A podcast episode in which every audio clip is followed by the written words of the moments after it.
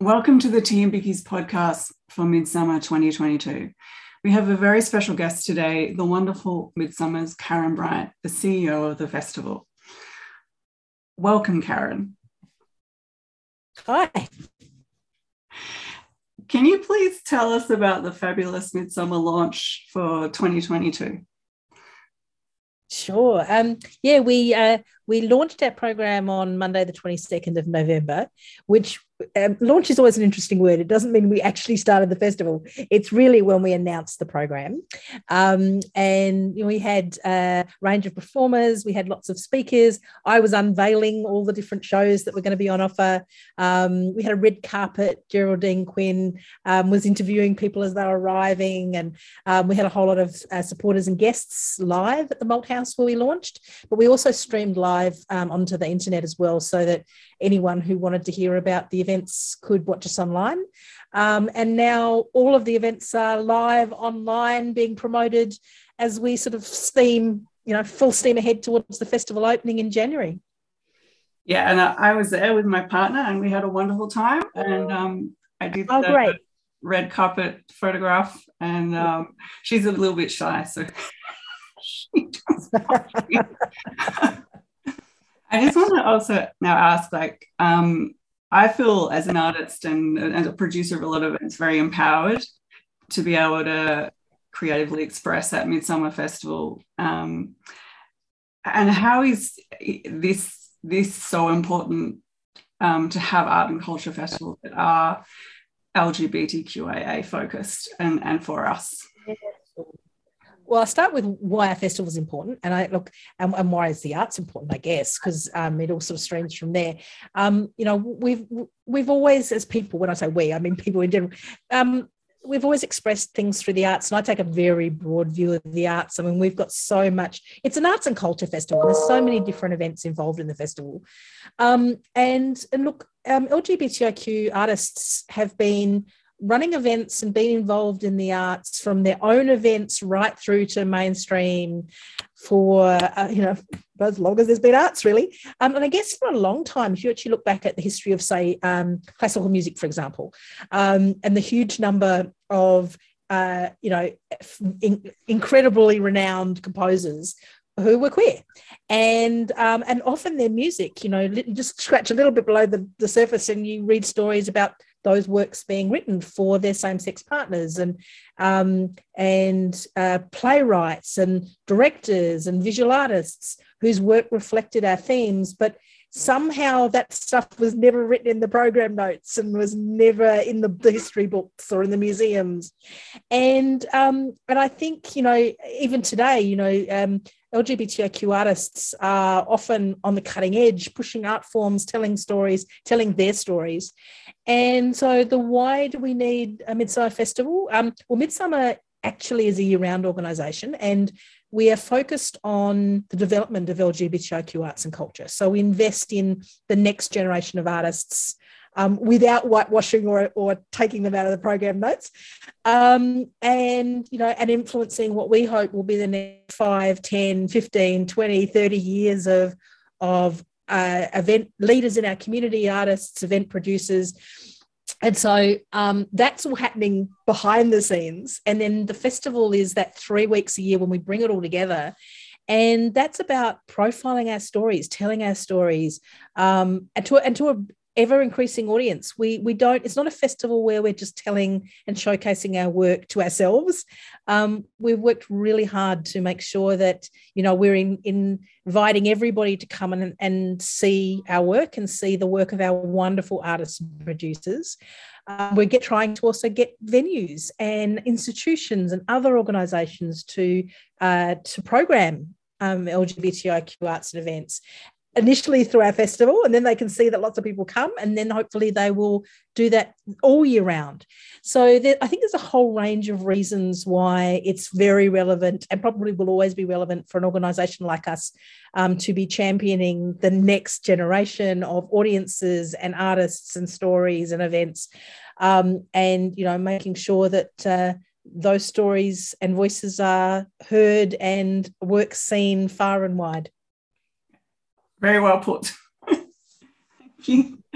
Um, I just want to ask about uh, just for you, like what international artists, when you have seen their their art or performance, visual art, theatre, music, has left you sort of with an empowering influence or stayed with you in a beautiful way. Just for you, kind of. Yeah, sure. Yeah, and I guess that sort of thing is always a really personal thing, isn't it? Um, yeah. And I've been involved in the arts professionally since I was 16. So I'm lucky to have seen and experienced and work with so many different people. So, um, you know, it's certainly not just through one lens.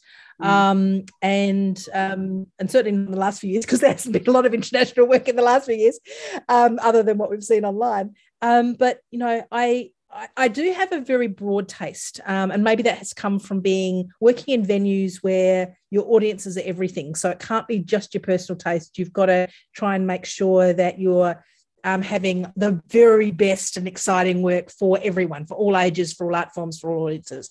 And I guess that's developed for me a really broad palette of passions. Um, I probably because my my background is as a performer. I've always lent more to performance and theatre and experiential. I was a circus performer as well, so you know those those big spectaculars. But mm. um, but I have grown to be passionately committed to all art forms. The things that have stayed to me, you know, in terms of really resonated that I remember. So when you you pose this question, a few things automatically pop up, you know, without when before you even think. I one Netherlands called Camp, um, as in K A M P. It was from a company called Hotel Modern. It was in an international festival. Oh, it would have been close to 10 years ago, I think. Um, it it was a really like a, a very serious work. It was um, uh, it, it, was about the camps in Germany, um, but using little models and and and it that it was just so moving and such important work I think I I found myself thinking about that for years afterwards. Yeah. Um, and I think those sorts of things are really, um, you know, those things have a, a, resonance beyond the enjoyment of one day. Um, there's a um, a company um, from France called Groupe F um, that do big spectaculars and fireworks, and so that's the other side. And I saw them in a big football stadium, um, and it's kind of like visual visual arts in a theatre setting. Yeah. Um, and you know, and it, it's really interesting that two, probably two of the things that really first came into mind. One was really small and just so detailed and so intimate. And then the other one was just this huge, um, you know, event spectacular. Um, so I guess that really shows, um, you know, I can be influenced and passionate about just about anything. Um, but um, you know, I think for any one of us as artists, you know the more we can see the more we can be exposed the more we influence our own work um, the better yeah i agree um, I, I, always like when i traveled to a few years ago to europe um, mm. we we we looked me and my partner looked in a few galleries and it was it was it's always amazing to be overseas as well and experience stuff and um yeah and um I, I the year that I'd been in this similar countries 10 years before, and it was there was a bit of a mm. difference in sort of the styles and the evolution of what was going on in the in the modern yeah. um, contemporary visual art scene. Um, in Melbourne, do you have like any sort of favorite kind of architectural buildings that sort of that you like to walk around or visit or? Yeah, look, I um I don't have one style. Um, one of the things, and I'm not native to Melbourne. I moved to Melbourne five years ago um, from South Australia, although I'd worked frequently all around Australia. And one of the things I love about Melbourne is, in particularly in the CBD, is the richness of old buildings with incredible detail. Not the things that you see when you're looking at eye level, but when you look yeah. up. Um, that you know there was some of that in South Australia, but nowhere near what the the breadth that that you see walking around um, the uh, Melbourne. Um, and then I love all the laneways rather than the architecture, just the the life and experience of what happens between some of the buildings in Melbourne. Um, and so I think they're the things that, you know, I, I am someone who loves walking around cities. So um, that they're the things that immediately leapt out to me in that probably the first, you know, month or so of being in Melbourne. And that I still love, you know, I, I, I'm a passionate photographer. So I love to go into the city with my camera and just, you know, sneak around the laneways and see all the, you know, there's always something new to see. Yeah. I remember um, sitting in just in Bourke Street Mall one day and just waiting for a tram, and I looked up at the I think it's, I don't know if it was Zara or just around that bit, just like near Myer. And there's there's a lot more detail yeah. on those buildings there actually. There's like stained glass on them. And I'd never seen that before. And I was thinking, yeah, okay. I haven't seen that before. There's incredible um, detail in our buildings. Yeah. Yes. Um, and there's also that Gothic sort of semi-Gothic architecture um, mm. that's around as well in in, in Melbourne because there's quite a diversity of um, of uh, well architectural sort of design like yeah. periods um, on display. Absolutely, and and you have to have that continual evolution that you spoke about earlier about Europe with the arts. Is it's the same with cities. You you need that that mixture of the old and then the new and the new contemporary designers that are coming out in terms of architecture and public spaces and how yeah. people are going to use those spaces, and that's what makes a vibrant city. Yeah, and Melbourne sort of does also keep the facade often of old buildings and then build something modern behind it. And I've always thought that's really brilliant, you know. Um, and uh, yeah, so I'm going to go into is there sort of like a, a, city in the world that's drawn you back often in overseas or in Australia where you've gone back? Um, yeah, I love Canada um, and parts of Canada. And again, it's probably the mixture of the old buildings, also you know the most amazing um, uh, vistas in terms of landscapes. Because I also love I love buildings, but I sometimes love just to get out in open space. And um, the one place I haven't been to that I really want to go to is Mexico City, um, and I think um, that's the romance of color and festival and um, culture and um, that, that you see reflected in photos and films and um, and uh, narrative around some of their amazing events. Um, but I, I haven't ever got there, sadly, and hopefully still will at some point. Yeah, I know. It's just like I'm yeah, hoping to go overseas too. Um, I have had to cancel a few things for two years. Mm. It's a like. I don't think you're alone there.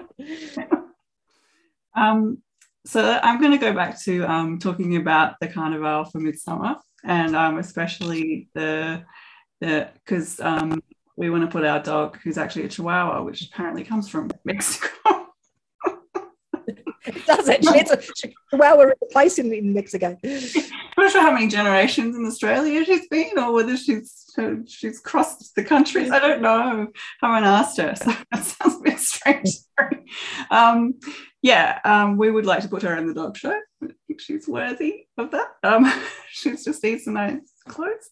Um, but anyway, for people who are going to their first carnival, um, can you sort of say what some of the fabulous events and supportive sort of um, um, supportive things that sure. go on as well? Carnival, Midsumma Carnival is our first day. So um, the festival runs for 22 days, but Carnival is our first day. So it has that dual thing in, in that it's a big, a big event that's important on, on its own, um, but it's also a really great way for us to open the festival and promote the festival. So there's multiple stages at Carnival, and a lot of the acts that are on the stage have shows in the festival. So it's a, you get a chance to maybe taste, explore a few of the artists that hopefully you might go, I really love that act. I'll mm. go and so um, and obviously, that is is only there. There's a lot of shows in the festival that don't really work on the carnival stage, but the music, some of the comedy, those sort of things work really well. Um, it's a very big outdoor site. There's um, you know usually close to 200 stalls, and those stalls vary um, from um, uh, businesses promoting themselves. Most of them are probably more community based. Lots of community organisations um, with information, promoting their services, for a whole range of our diverse communities. A lot of colour in the stalls precinct, um, and that that area is always packed. People have a really good time. Just I think going around, lots of giveaways and things like that. Um, there's a lot of people who will just take up a spot. Pick, you know, the idea of a picnic. They'll set up a picnic blanket, take a space, and stay there. You know, all afternoon into the evening. Um, there's a lot of different uh, areas. So apart from just the main stages, there's sports precinct with a whole lot of our community sporting groups, um, grassroots sporting groups that are um, uh, doing demos and promoting themselves for people to join. Um, but there's also, you know, people can try things and um, meet people and see demos and um, and so there's lots of those little precincts spread around. It's just a I guess it's that sort of chill out event where there's lots of different entertainment. There's lots of different places throughout for you to wander through and do. So, you know, there's lots of food. Um, uh, there's a bar there. Um, it's just a, it's uh, and as you mentioned, there's a dog show. Um, we're an arts festival, so when I first came to Midsumma, I did have to think that doesn't really work. But then I found out how popular it is, and you stand at the side of the stage during the dog show and you can't see the end of the crowd. It's like the dog show starts and everybody comes from everywhere to watch it because it's a fun, it's not your traditional, you know, formal show. It's best trick and best dressed and best look alike. And um, it's it's a lot of fun. And of course, over the lot of last years, um, a lot of people have supposedly got new pets. So hopefully there'll be lots of new dogs for people to show off um, at Carnival on the 23rd of January. Yeah, it's i think i have like really uh, very fond memories of um, going to carnival first um, yeah for me yeah on a personal level as well as and um, as well as just as a, meeting people partying um, all that sort of stuff. Um, um, I just want to go to talk about Melbourne Pride and um, how wonderful that is. And can you can you tell us a bit about Melbourne Pride now? If that's okay. Yeah, so Melbourne Pride, initially, Melbourne Pride wasn't supposed to be in the festival date. So Melbourne Pride is the event that the state government announced to commemorate the 40th anniversary of the decriminalisation of homosexuality in Victoria. Um, so, um, and that actually is in the year of that um, commemoration is this year, 21. Um, COVID just meant that that event, it's a street party. It couldn't happen. We couldn't get, um, uh, obviously couldn't happen for most of this year. It was hopefully going to happen in December, but um, the restrictions weren't able to lift fast enough to be able to do it for anything more than a small number of people. And this is an event that's really important to to everyone in this state. And there's a there's a couple of different parts to it. So there actually is a whole lot of there's 24 different regional projects that they're still happening now. Um, some of those will have, like culminate in january and february but some of them are happening now.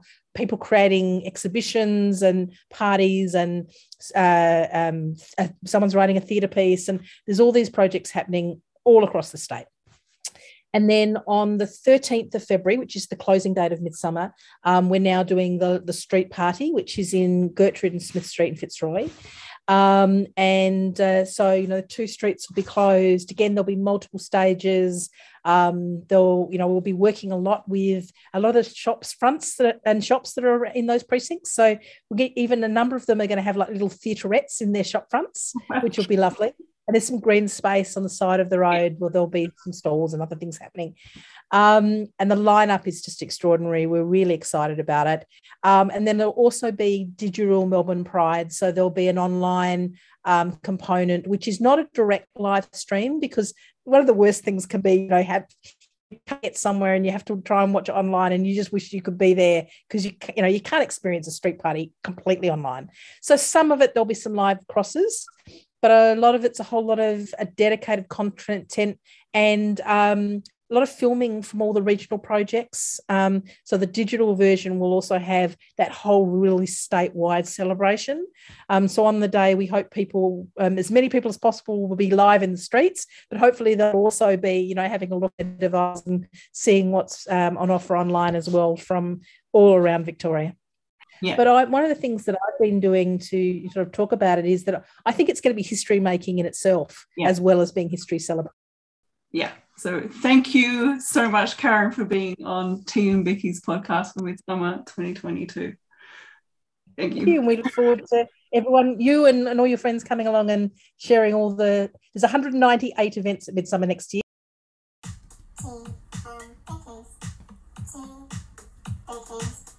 T um this is T this is T um.